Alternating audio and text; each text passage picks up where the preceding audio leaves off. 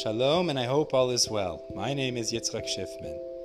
Thanks for tuning into this podcast, and I hope you enjoy the Torah classes in it. Now, on to the episode. The third section of Parshas Ki Savo begins Perak Chavches and extends Pasuk Aleph through Pasuk Yudalid. Now we're beginning the section now, which will be the Tochacha. First, we're going to have the blessings today, and then the curses, which are in Ki Savo, tomorrow. God willing, we'll discuss that.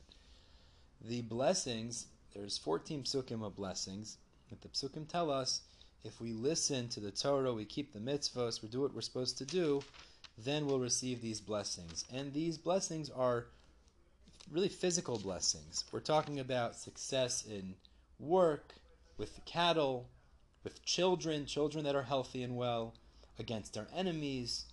Our handiwork will be blessed, and all of these things will come because we listen to the words of Hashem.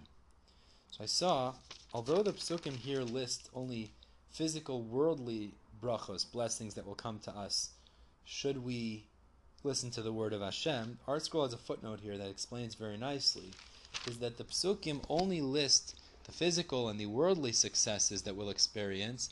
And from that, we are to deduce well, obviously, if the worldly blessings are far inferior to that which ultimately we'll get in the next world.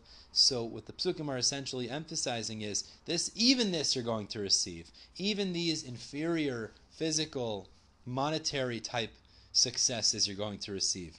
But certainly, alachas kama v'kama, how much more so for keeping the Torah and mitzvos are we going to receive in the next world schar in a far more significant and far-reaching type way.